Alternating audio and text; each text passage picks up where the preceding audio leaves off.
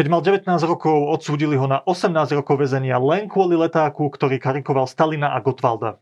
Po 7 rokoch sa dostal na slobodu, žil veľmi skromným spôsobom života, no počase sa jeho výnimočný cit pre slovo predral na svetlo sveta. Príbeh Rudolfa Dobiaša, básnika, spisovateľa, politického väzňa a kandidáta na Nobelovú cenu vám dnes približuje dokumentárny film Svetlo na konci dňa a práve jeho režisérku Alenu Čermákovú vítam v Postoj TV. Dobrý deň. Dobrý deň. Pani Čermáková, začneme príbehom Rudolfa Dobiaša, lebo existuje možno milióny, tisíce Slovákov určite, ktorí vôbec nevedia, kto je Rudolf Dobiaš.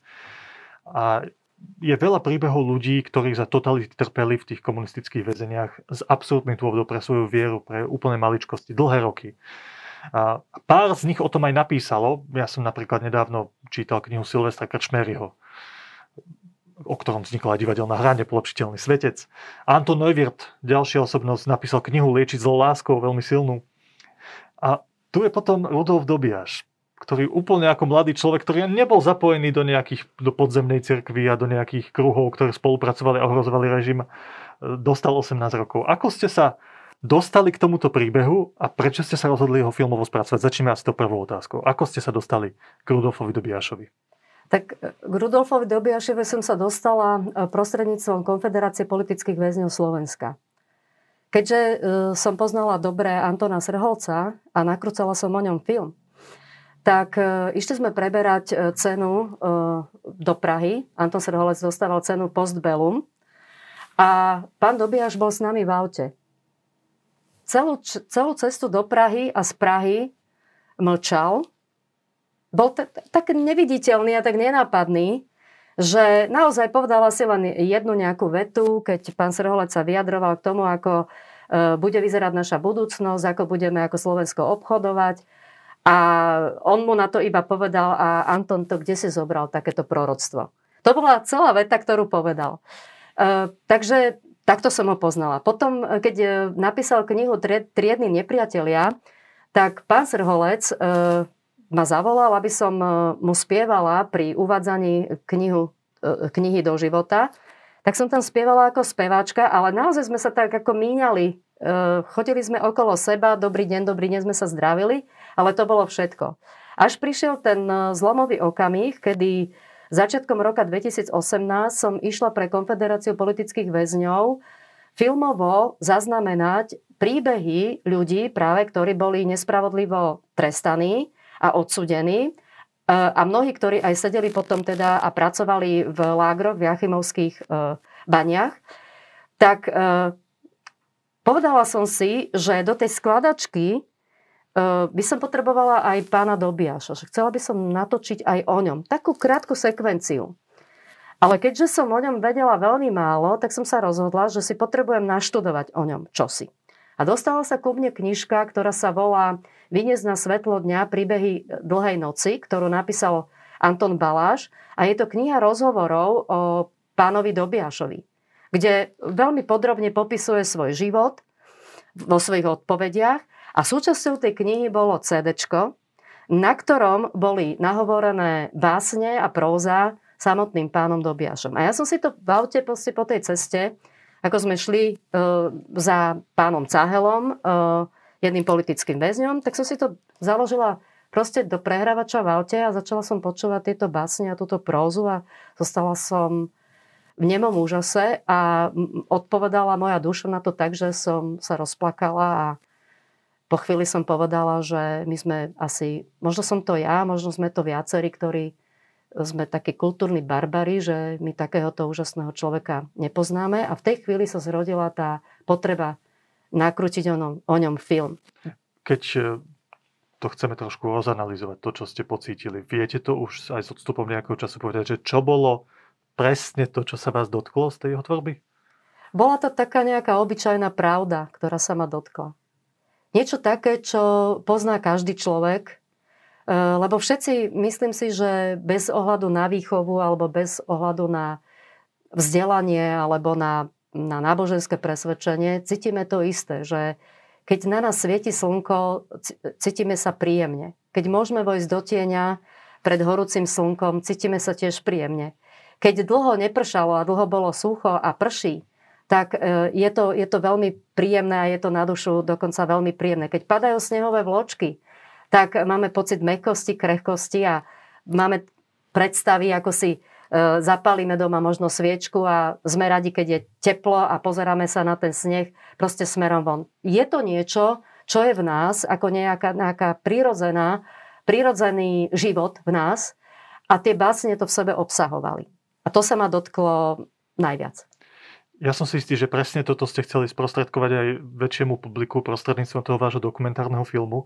Ale ja keď som ho videl, tak som si uvedomil, že toto nie je úplne štandardný dokumentárny film, na ktorý som zvyknutý, lebo v sebe kombinuje aj niečo umelecké, niečo poetické, je tam niečo artové, čo sa týka tej poézie, pána Dobiaša hudby a tak ďalej, k tomu sa dostaneme. A samozrejme aj tej dokumentárnosti, opis toho životného príbehu, ktorý ste vyrozprávali výlučne cez monológy samotného Rudolfa Dobiaša, čo je veľmi cenné aj pri jeho veku, aj pri tom, čo vidíme v dnešných filmoch, kde mix výpovedí všelijakých ľudí, čo ho poznali, to je postavené naozaj len na jeho monológoch, čo je, čo je unikátne a zaujímavé pre mňa.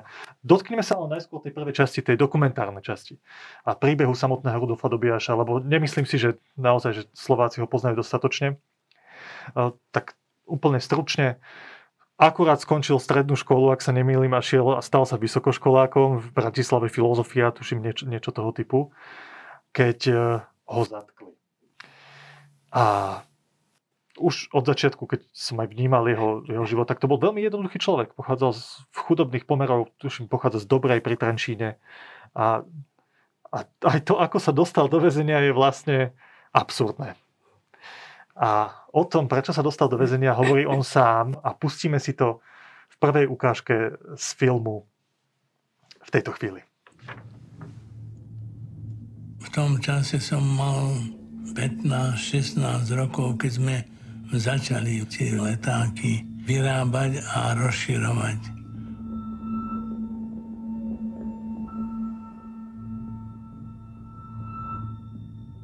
Posledný leták, ktorý sme vyrobili. To bolo v 53. marci, keď zomrel Stalin a Gottwald krátko po sebe. To bol leták, taká karikatúra, kde boli pekle, dva kotle, v jednom bol Stalin, v druhom Gottwald a čerti tam okolo s takými nejakými vidlami. No, videli sme ukážku z filmu Svetlo na konci dňa, kde Rudolf Dobiaš opisuje dôvod, prečo dostal 18 rokov v 53. v tom najhlbších časoch eh, najtvrdšieho komunizmu. Eh, keď ste sa o ňom rozprávali o tejto jeho životnej kapitole, ktorá mu úplne zmenila život, ako sa dostal do väzenia, eh, čo také zaujímavé u vás rezonuje? Viete, čo rezonuje vo mne to, že vlastne on keď to hodnotil potom po rokoch, že čo to znamenalo pre neho? To zatknutie, potom celé to obdobie väzenia, e, nutených prác v Jachimove a celé to potom obdobie, ktoré musel žiť, e, keď sa vrátil z väzenia od 60. roku až po 89. E, on to hovoril proste bez nejakého hnevu, bez nejakej revanše, bez nejakého roztrpčenia.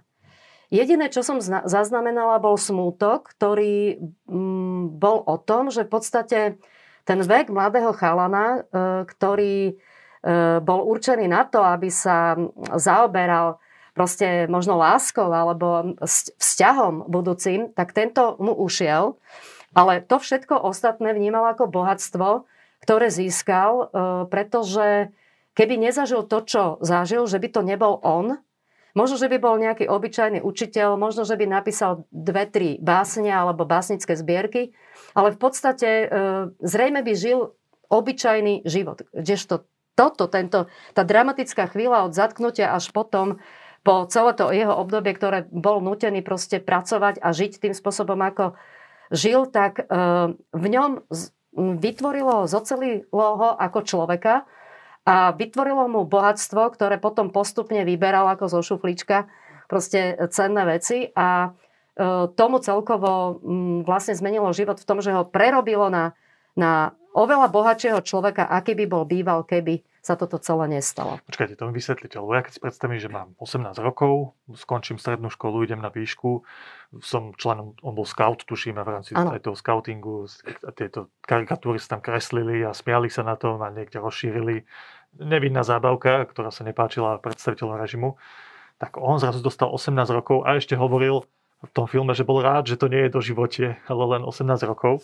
Tak keby som ja mal potom v Jachimove a v Příbramsku na Slavkovsku e, fárať a dolovať tam rudu, tak by ma to asi do veľkej miery skôr zlomilo, skôr uchudobnilo, skôr mi zobralo taký, taký elán, takú, takú silu, že chcem v živote niečo dosiahnuť, dokázať. No spravilo by to zo mňa skôr šedivejšieho človeka. Mám taký prvoplánový pocit, keď si čítam ten príbeh. Ako si vy vysvetľujete, že pán Dobiaš, u Silva Kačmero napríklad to je jasné, on tam mal akože aj nejakú formáciu predtým, už pripravoval sa na to väzenie a tak ďalej. Ale toto bol úplne mladý chlapec, ktorý mal vyšiel na vysokú školu a toto ho evidentne mu to nezobralo tú chuť do života, tú snahu niečo tvoriť, lebo mm-hmm. však potom začal tvoriť pre deti a tak ďalej. Čím si to vysvetľujete? Ja sa to vysvetľujem tým, že on e, bol proste chlapec, ktorý vyrastal v rolníckej rodine, vyrastal proste v rodine, ktorá e, si mala isté hodnoty, e, veril k Boha a viem, že proste v tom čase, keď sa toto celé stalo, tak veľmi sa obracal na Boha, aby, aby mu pomohol. Eh, toto bola jedna podľa mňa dôležitá, dôležitá vec. Ja si myslím, že na začiatku, keď ho vlastne zatkli, asi si asi veľmi ani neuvedomoval, že čo sa stane a že až, až aký veľký ten trest eh, môže byť. Ale napríklad viem, že keď bol v cele, sám, bol tam v podstate od decembra do mája, čo je veľmi dlhý čas. Nemohol, áno, nemohol si sadnúť, nemohol si láhnuť, lebo to sa zamykalo proste do steny tak e, proste celé tie hodiny, kedy bol hore, proste chodil od steny k dverám, od steny k dverám, nachodil e, veľmi veľa kilometrov za ten deň, tak viem, že raz sa mu dostala do, do celý balík, dostal, kde bola spinka a tou spinkou vyril na, na postel e, takúto myšlienku, že, že nech prídu chvíle akokoľvek ťažké, vždy iba na pamäti maj, e,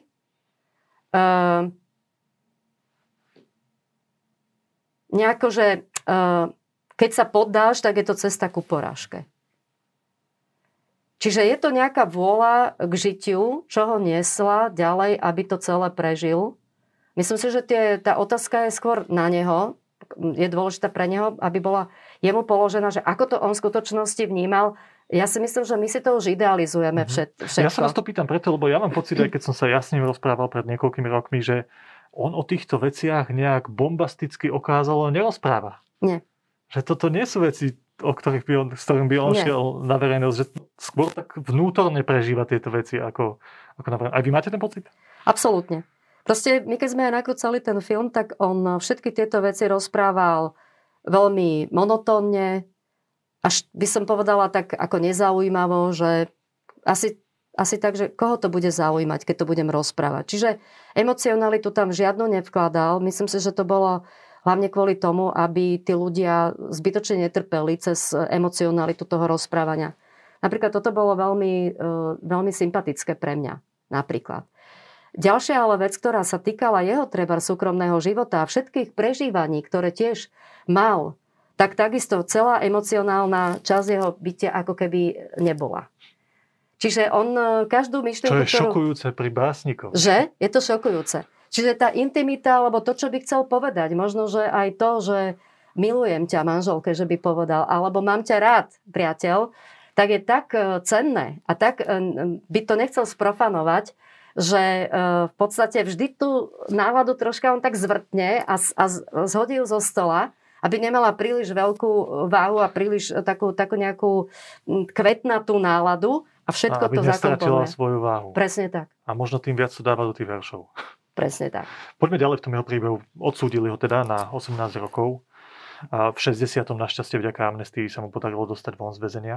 Ale tá kapitola jeho samotného väznenia, ona sa tiež na asi najvýstižnejšie dala vyjadriť v jeho poézii a v jeho takej programovej životnej básni medzi trávou a vetrom ste to využili aj vy vo vašom dokumentárnom filme. Dokumentárnom zaujímavom filme, o ktorom sa ešte porozprávame, že prečo nie je len dokumentárny. A vyjadrili ste to aj takou veľmi zaujímavou animáciou spolu s veršami Rudolfa Dobiaša, ktoré sám recituje a to si v tejto chvíli tiež pustíme. Moje mládenectvo medzi kameňom a hlinou na vankúšoch z kameňa medzi kvapkami krvi a potu. Predčasnom hrobe odsúdencov na smrť, v koridoroch smrti, v hudbe zbíjačiek,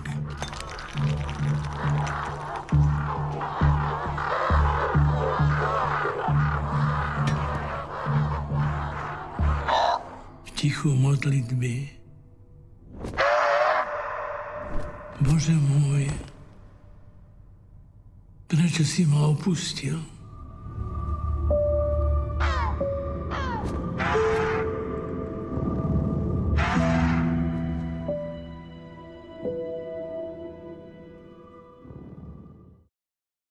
Tak, videli sme ukážku z filmu Svetlo na konci dňa, kde Rudolf Dobiaš vo svojich veršoch opisuje vlastne svoj život vo vezení, v pracovných táboroch na Jachimovsku, Slavkovsku a Příbramsku. Keď pána Dobiaša prepustili, tak mňa až zarazilo, a to som naozaj o ňom nevedel, keď som videl ten váš film, ako veľmi skromne on ďalej žil. Potom išiel na nejaké krátke obdobie opäť do baní v Novákoch, ak sa nemýlim, a potom začal pracovať pri Trenčíne a žil vo veľmi ťažkých pomeroch. On tam spomína dokonca v tom vašom filme, že žili s rodinou, mal niekoľko detí na nejakom vyššom poschodí toho, toho paneláku, kde dostali konečne byt a nemali tam ani teplú vodu. Takže ten človek žil že v, chudo, v úplnej chudobe. Ako ste vnímali túto časť jeho života po tom prepustení a až po 90. rok po slobodu? Tak e, vnímala som to ako nesmerný zápas o, o holé prežitie, o nájdenie si miesto v živote naozaj veľmi ťažké obdobie. On keď mi napríklad rozprával ten príbeh, že prišiel z väzenia a teraz e, chcel sa zamestnať a nikde ho nechceli zobrať. Ani na nate- za natierača stĺpov, alebo proste fakt také naozaj už práce až podradné, tak e, stretol nejakého kamaráta niekde na stanici, ktorý mu povedal, že v Novákoch berú baníkov. Tak on sa vybral na to, na, na to osobné oddelenie, prišiel tam a tá pani ho spovedala, pýtala sa, kde ste pracovali doteraz. On to v bani. A kde ste pracovali v bani? No, no, Jachimovsku. A pracovali ste tam ako civil alebo ako väzeň? No ako väzeň. A nakoľko ste boli odsudení? No na 18 rokov. No tak prepačte, to my vás nemôžeme zobrať. A potom e, vlastne ten e, jeho birmovný otec, ktorý mal vplyv Slovliku, tak vlastne mu vybavil to miesto v Slovliku, že by ho tam zobrali. A pre mňa je paradox ten, že vlastne e, ho zobrali s tým, že vtedy tie podniky mali povinnosť e, poslať ľudí do bane. A takto sa dostal ten až do bane do tých novákov, kde ho nechceli predtým zobrať, e, kde proste neprešiel tým, tým proste pohovorom na tom osobnom oddelení. Takže toto je len taký príklad za to, že teda toho, z toho všetkého, čo tá doba prinášala, že si myslím, že to obdobie bolo nesmierne ťažké a jediné, čo ho cesto prenieslo, bolo to, že mal manželku a mal deti, ktoré, ktoré ho tešili v tom živote a že to bolo nejaké hniezdo, ktoré mal. Bolo to miesto, kam sa mohol vrátiť. A v podstate, aj keď sa vracal e, domov, proste z tej ťažkej práce, kde robil pri krmnom dobytku a pri výrobe kvasníc a tam boli tie blchy a proste E, bol tam smrad a naozaj nikto tam nechcel pracovať, tak on e, sa vracal proste domov z tohto prostredia, keď sa potreboval osprchovať, e, tak musel čakať do 11. v noci, keď konečne tá voda tiekla, aby sa mohol osprchovať. Neviem si to predstaviť, čo to muselo byť za šialený život. Jeho manželka robila na smeny, neviem, či na dve, na tri. On pracoval na smeny, striedali sa. V tom filme to hovorí a aby uživil tie deti a aby našiel vôbec nejaký priestor na to, že bude písať poéziu, to ja si vôbec neviem predstaviť. To sa vás práve chcem opýtať, lebo však tvorba, aj literárna, sa považuje za privilégium takých aristokratov v minulosti. To boli ľudia, ktorí už mali nejaké zabezpečenie hmotné a mohli si dovoliť svoj voľný čas tráviť čítaním, Áno. diskusiami a tvorbou. A tu vidíme človeka, ktorý evidentne žil na hrane prežitia a začal tvoriť. Ako k tomu prišlo? Ja si myslím, že to v sebe mal, e, čo viem a čo som do filmu nemohla dať, e, bolo aj, že on písal už aj v detskom veku. A keď bol malý chalan, tak mu dokonca e, uverejnili aj v novinách tú báseň. A ju zarecitovala, veľmi, veľmi to bolo milé a príjemné. Potom napísal báseň priateľov maturantov, tiež to bolo uverejnené. A potom ja si myslím, že tá túžba, ktorá, že písať, že by chcel písať, niekedy v ňom bola, ale viete, ja si to vysvetľujem trošku ešte aj inak. Ja si myslím, že vlastne človek, ktorý prichádza na tento svet, tak už prichádza ako s podobou, akú má, tak prichádza vlastne aj s talentami, ktoré už sú do neho vložené. Tak niekedy sa povie, že to je taký boží dar. Mám to dar, ktorý som dostal. A ten tam, kde si je uložený, kde si drieme.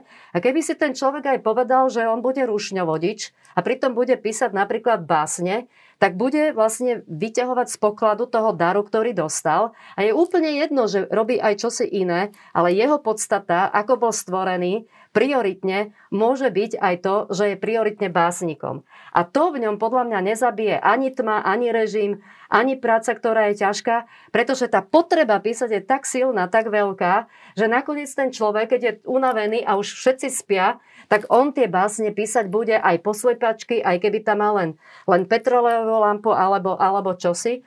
Takže toto si myslím, že je niečo silnejšie, a to by som porovnala asi tak, ten dar, e, ktorý dostane človek do vienka, že keď na ňom človek pracuje, že to je na úrovni života, ktorý sme dostali, že vlastne to, to je jedno, že či padáme, vstávame a čo všetko nás v živote stretne. Život je tak silný, že on sa pre, presadí za každú cenu. Takže takto by som to porovnávala, že to je sila života, sila prežitia a sila toho, čo je v nás, že môžem to nazvať Bož, Bohom samotným, ktorý to proste pustí a proste nič to nezastaví. A preto sa aj film volá Svetlo na konci dňa. Že keby sa mi to teraz nepodarilo e, počas toho dňa a prišlo mi do cesty veľa protivenstieva, veľa problémov, tak v konečnom e, proste keď e, deň sa nachýli ku koncu, práve vtedy začne svietiť to svetlo, pretože keď si dám všetko do poriadku, ja sám so sebou a poviem si, mm, nebol to dobrý deň, ale predsa budem písať básne, alebo nebol to dobrý deň, odpúšťam tomu a tomu, alebo neviem čokoľvek, tak vždy prichádza svetlo ako symbol nádeje, ako symbol toho, že život sa presadí napriek okolnostiam a napriek aj smrti, ktorá môže vojsť do života.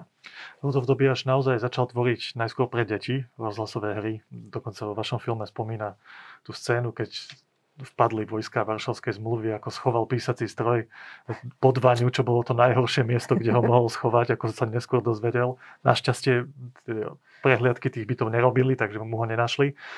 A tie jeho rozhlasové hry okamžite boli ocenené, už aj v tých časoch. A po množstve tvorby pre deti, on aj v tom filme opäť spomína, že bolo to fajn, bolo to super, som bol som rád, že môžem tvoriť, ale tie svoj, tú svoju životnú tému som si musel odložiť až na tie časy slobody. A vtedy, ak sa nemýlim, v 90. vyšla aj tá jeho najslavnejšia zbierka medzi trávou a vetrom. Vy ste sa s ním stretli v ostatných rokoch. Už s človekom, ktorý má po 80 e, veľa zažil z tých vašich osobných stretnutí, lebo ten film, pokiaľ viem, ste natáčal niekoľko rokov. Aký ste z neho mali dojem? Čo to je za človek? Kto je ten Rudolf Dobiaš teraz? V mm-hmm. slobodnej dobe. Rudolf Dobiaš je stále ten istý. Ja si myslím, že ten malý Rudolf Dobiaš, ktorý proste vstúpil do toho scoutingu, aby mal e, potrebu priateľstva, potrebu, naplnenú potrebu priateľstva, potrebu prírody, krásna, nejakého dobrodružstva, e, spolupatričnosti, spolupráce, e, romantiky, romantizmu určitého, idealizmu. To je v ňom stále, neustále. Od toho malého Rudka Dobiaša ktorý bol takýto, ktorý bol svojím spôsobom taký tichý beťár, by som ho nazvala, tak aj pri nakrúcaní filmu bol presne takýto istý. Keby som to vedela ilustrovať napríklad e, takou scénou, e, aby som sa vyhla nejakému filozofovaniu, tak by som povedala, že dostal napríklad pokyn, on trošku horšie počuje, hej? Takže človek musí na neho pomerne kričať, aby, aby, aby počul. No a ja som mu dala pokyn, že prídete, pán Dobiaš, odtiaľto pôjdete a prídete k tej klietke a keď prídete k tej klietke, tak tam to stopneme a potom si postavíme záber a pôjdete do tej klietky. Úžasné na tom bolo, že on teda prišiel k tej klietke a do tej klietky aj vošiel. Vošiel, zavrel za sebou dvere a my sme boli absolútne prekvapení. Zastavili sme kameru a veľmi sme sa tešili, že v podstate urobil to, ale urobil to podľa seba. Urobil to lepšie ako keď e, tam bola tá režina, nejaká moja požiadavka alebo to režine usmernenie. Čo tým chcem povedať?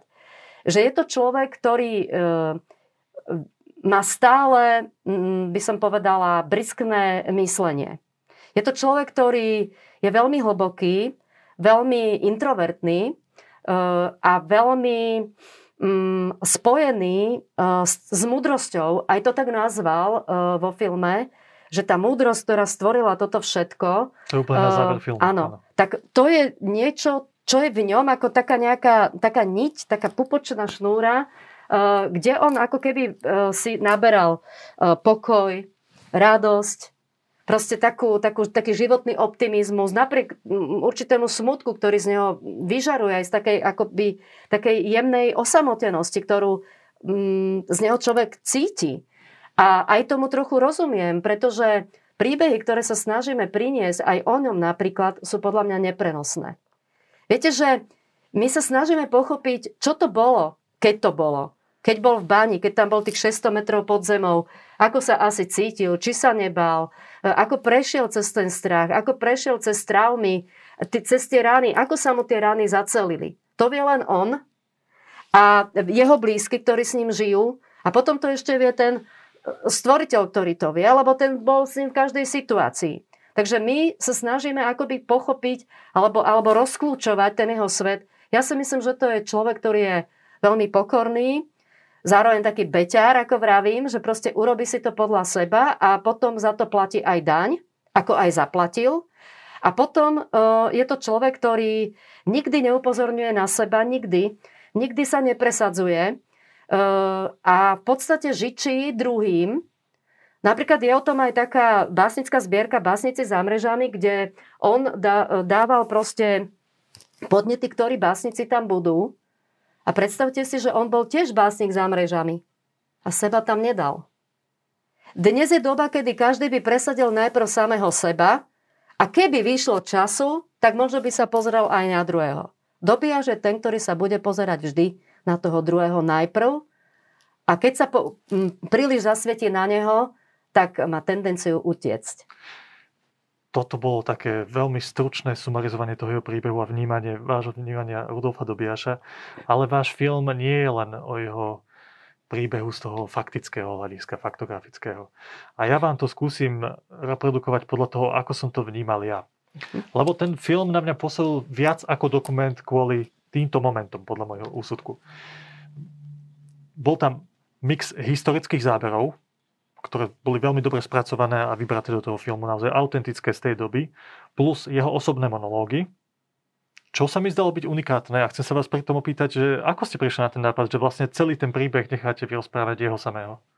Viete čo, ja to mám takto v srdci postavené, že pokiaľ ten človek žije a má čo povedať, tak nech hovorí sám za seba, pretože za seba najlepšie vypovie, ako keby niekto o ňom hovoril superlatívy a už také ako keby pretavené cez jeho pocity a tak ďalej. Ja si myslím, že najlepšie je to urobiť takto. Takto som to v podstate robila aj s pánom Srholcom, pretože som si myslela, že prečo by niekto mal hovoriť o ňom, keď on uh, to urobí sám za seba najlepšie a najvernejšie a najpravdivnejšie. Čiže pravdu som chcela priniesť. Riziko takéhoto prístupu je vždy v tom, že keď to vidíte, že jednu hovoriacu hlavu, ktorá celú hodinu vo filme rozpráva svoj príbeh, tak to je uh, minimálne z toho vizuálneho hľadiska nudné. Ale váš film taký nie je.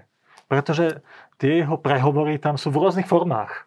Napríklad vo forme toho, keď on recituje svoje vlastné básne a je do toho pridaná nejaká tá animácia. Jednu ukážku sme už videli. A chcem sa vás opýtať na tie animácie. Ako vznikol ten nápad vôbec použiť v dokumentárnom filme animácie, do ktorých Rudolf Dobiaš, autor eh, tých básní, recituje svoju vlastnú poéziu? Viete čo, vyšlo to z tej karikatúry. Ja som si uvedomila, že on bol vlastne odsudený za karikatúru, ktorú ani nenakreslil. Sám hovoril, že nevedel nakresliť ani e, obyčajné prasiatko, ktoré je vlastne zložené z trojuholníka zo štvorca. Nevedel. Ale i len to roznášal a za toto bol odsudený na 18 rokov ťažkého teda žalára. Takmer trest smrti dostal. Nazvalo sa to, že velezrada, čo bolo pre mňa tak absurdné, že som si povedala, že toto musím využiť ako prvok v tom filme. Potom sa ku mne dostala táto knižka e, Básne noci a dni, kde výtvarnú stránku mal na starosti výtvarník Jozef Vidrnák a tie perokresby, ktoré sú v, tých, e, v tej knižke, sú pre mňa tak krásne a takou protiváhou tej e, karikatúry, až primitívnej karikatúry. že som si povedala, že vytvarný svet, svet ako sa pozera Dobiaš, teda ako ho opisuje vo svojich básniach, je svet, ktorý je výtvarný, ktorý je krásny, ktorý je e, nadchýnajúci sa obdivom. A tie ilustrácie v tej perogresbe toho Jozefa Vidrnáka mi veľmi pripomínalo e, detský svet. A povedala som si, to je výborný kontrast k tomu ťažkému prežitému príbehu e, pána Dobiaša, ale je to vynikajúci doplnok a tiež kontrast k jeho básniam, ktoré nie sú len také krásne, ako som popísala, ale sú aj smutné. A povedala som si, že bolo by to veľmi dobré urobiť takú, akoby takú, také vzkriesenie cez e, tento príbeh. Čiže karikatúra, škareda karikatúra, kvôli ktorej bol zatvorený. E, potom e, ilustrácie do básne, ktoré ale sú ilustráciami statickými. A potom, keď tá životopisná báseň ožije v animácii, v kresbe, ktorá je živou kresbou, tak sa mi to zdalo ako niečo, ako pokračovanie života e, vlastne cez tú kresbu, Takže takto som to nejak vymyslela. A je tam ešte jeden rozmer, ktorý ste nespomenuli a podľa mňa je úplne podstatný v celom tom filme, ktorý nie je len dokumentom a to je hudba. Áno. Keby tam nebola tá hudba, ktorá tam je, tak ešte tam chýba ten, ten jeden kúsok skladačky. A ak sa nemilím, tak autorom tej hudby je váš pán manžel. Áno. Ako vznikala hudba k tomuto filmu? No, tak to je tiež veľmi dobrá otázka, že Eh, ja som si povedala, že určitú časť toho filmu, teda hudbu bude tvoriť eh, dobová hudba. To bola archívna hudba, ktorá vychádzala z dobových materiálov. A tá druhá hudba, ktorá tam bude, bude špecificky eh, kľúčovo vlastne doplňať tie tri zložky. To znamená báseň, básne, poézia, recitovaná pánom Dobiašom, čiže nie hercom, ale ním samotným, aby to bolo ako vnútorná výpoveď, vnútorný monológ alebo niečo Presne, alebo pocity, ktoré on tam nedával, ako sme už spomínali. Hudba, ktorá bude podčiarkovať pocitový svet a ktorá ho bude akoby niesť ako, akoby na krídlach toho dobiaša a kresba, ktorá ožije v tej animácii, že vytvorí m, mm, takú synergiu a, umenia, ktorú v konečnom dôsledku ten dobia žije. Viete, lebo keď prídete k nemu domov, tak on písal o výtvarníkoch a všade vidíte obrazy obrazy, o vytva- teda obrazy výtvarníkov, o ktorých Dobiaš písal. Čiže výtvarný e, prejav je pre ňoho niečo veľmi krásne, ho to naplňa proste e, vzruchmi a vďaka tomu je schopný písať. Aj kvôli tomu. A hudba je pre ňo tiež veľmi podstatná. Viete, v čom som si to uvedomila? Že on keď recitoval tie svoje básne, my sme si s manželom vraveli, predstav si, to je skoro väčšinou na tri. Ako valčík, ako keby tancoval. Takže už len tanec tam chýba a bolo by to dokonalé. Ale tá hudba, on aj ako to recituje, aj ako to píše, je v ňom. A preto si myslím, že je tá poézia taká úžasná, pretože ona je v niečom tancom. Má metrum, ktoré je, ktoré je pravidelné a tým pádom ako keby človeka náplňal e, pokojom.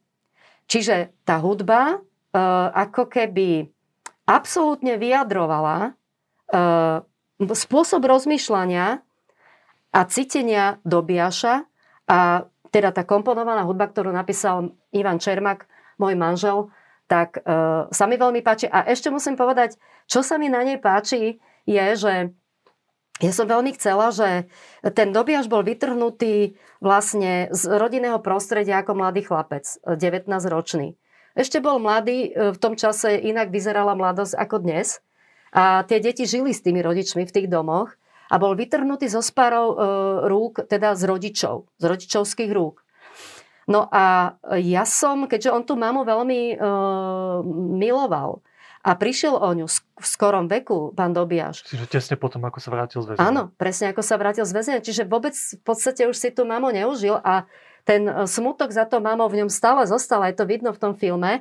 Tak chcem to povedať, že Chcela som, aby ten motív, ktorý v tej hudbe bude taký dominantný, bol ako keby pieseň tej mamy, ktorá spieva e, svojmu synovi v detstve a ten motív toho spevu, toho ľudového spevu si ten syn pamätá. A to, čo tam je, tak je tento ľudový motív, ktorý vyjadruje aj nás ako Slovákov, ako, ako našu mentalitu, ktorá nám klokotá v krvi, tá ľudová, ľudová pieseň, tá, tak tá nesie vlastne ako keby tú, tú hudbu a to, tá melodičnosť a tá hudba a ten rytmus ide cez tú našu kultúru, cez ľudovú pieseň, e, ktorú spievala možno pani Dobiašova svojmu synovi, keď bol malý. Pred mojou poslednou otázkou necháme divákom, nech posúdia sami. To poetično e, v básni Rudolfa Dobiaša, ktorú sám recituje, e, spolu s tým obrazom a s tou hudbou. Takže poprosím našu tretiu ukážku.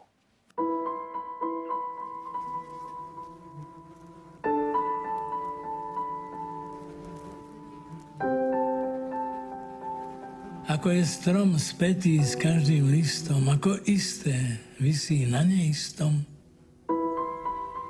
tak my dvaja sme si na blízku.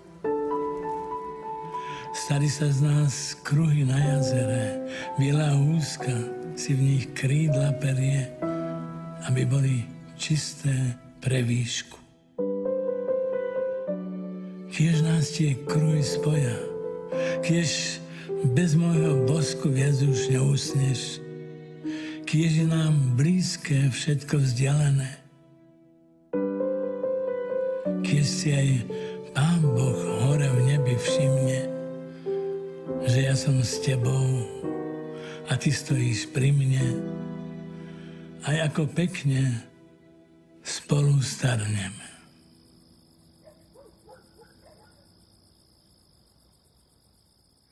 toto je podľa mňa silné. A moja záverečná otázka pre vás, pani Černáková, je táto. Podľa mňa má umenie hodnotu a určite by mnohí moderní umelci so mnou absolútne nesúhlasili, ale podľa mňa má umenie hodnotu vtedy, keď sa človeka dotkne. A podľa mňa tento váš dokument je umenie. Chcem sa vás ale opýtať, že čo vám osobne do vášho života dala tvorba tohto filmu? A či vás Rudolf Dobiaž niečím zmenil? Viete čo, tento film uh, v končnom dôsledku priniesol do môjho života nesmiernu radosť. A radosť toho, že pochopila som oveľa viac to, čo som cítila už predtým. Že svetlo v nás je tak veľké, že ani žiadna tma, nech sa akokoľvek prezlečie, ho nemôže zničiť že je to vlastne cesta, po ktorej môžeme ísť, keď je prežiarená svetlom, tak ne, nemôže život skončiť a nemôže byť zničený. Toto je jedna moja taká, také, také pochopenie cez tento film. Ďalej tento film mi dal ponor do, do vďačnosti. Vďačnosti za to, že som mohla stretnúť e, pána Dobiaša ako archetyp človeka, ktorý verím, že je podľa Božieho srdca. Že človek, ktorý si ide po vlastných cestách, môže sa vzoprieť, môže si rozbiť kolena, môže sa doráňať, ale v konečnom dôsledku e, na tej ceste, keď sa navracia späť a podarí sa mu vrátiť do náručia toho, kto ho stvoril, tak v podstate nemôže nič stratiť a aj strata, ktorá mu bola v živote uštedrená, v končnom dôsledku nie je stratou. E, tiež ma naučil pán Dobiaš to, že presne o čom hovorím, že aj to, čo bolo stratou, aj to, čo mu bolo e, odňaté, aj to, e, o čo bol obratý, sa mu stalo v tom pretavení, v tom pochopení, v odpustení a v takom nejakom pozeraní sa do ticha Ehm, že mu to vlastne dalo bohatstvo. Že on nie je vôbec chudobný človek, ale on je naopak veľmi bohatý človek. Aj keby žil ehm, v prostredí, v akom bol aj predtým, v rolníckom prostredí, kde bol nedostatok, tak to, čo človeka katapultuje do bohatstva, nie je matéria, ale duchovná sila ehm, v človeku, ktorá, keď je správne pochopená, tak očistí aj dušu, očistí mysel, očistí vôľu a očistí srdce človeka alebo emócie človeka. A to na tom Dobiašovi e, do veľkej miery je vidno. Čo som šťastná, čo sa podarilo v tomto filme je, ako ste vy povedali, že sme premostili ten jeho ťažký životný príbeh cez tie uh, dokumentaristické prostriedky, tými umeleckými. A to bolo najťažšie spojiť a urobiť to naozaj tak, aby to bohatstvo, ktoré je v nás a čo nás presadzuje ako tvorba, ako umenie, ako duch umenia, že sme cez tento film dokázali proste dostať. E, takže neviem, či som zodpovedala dobre vašu otázku.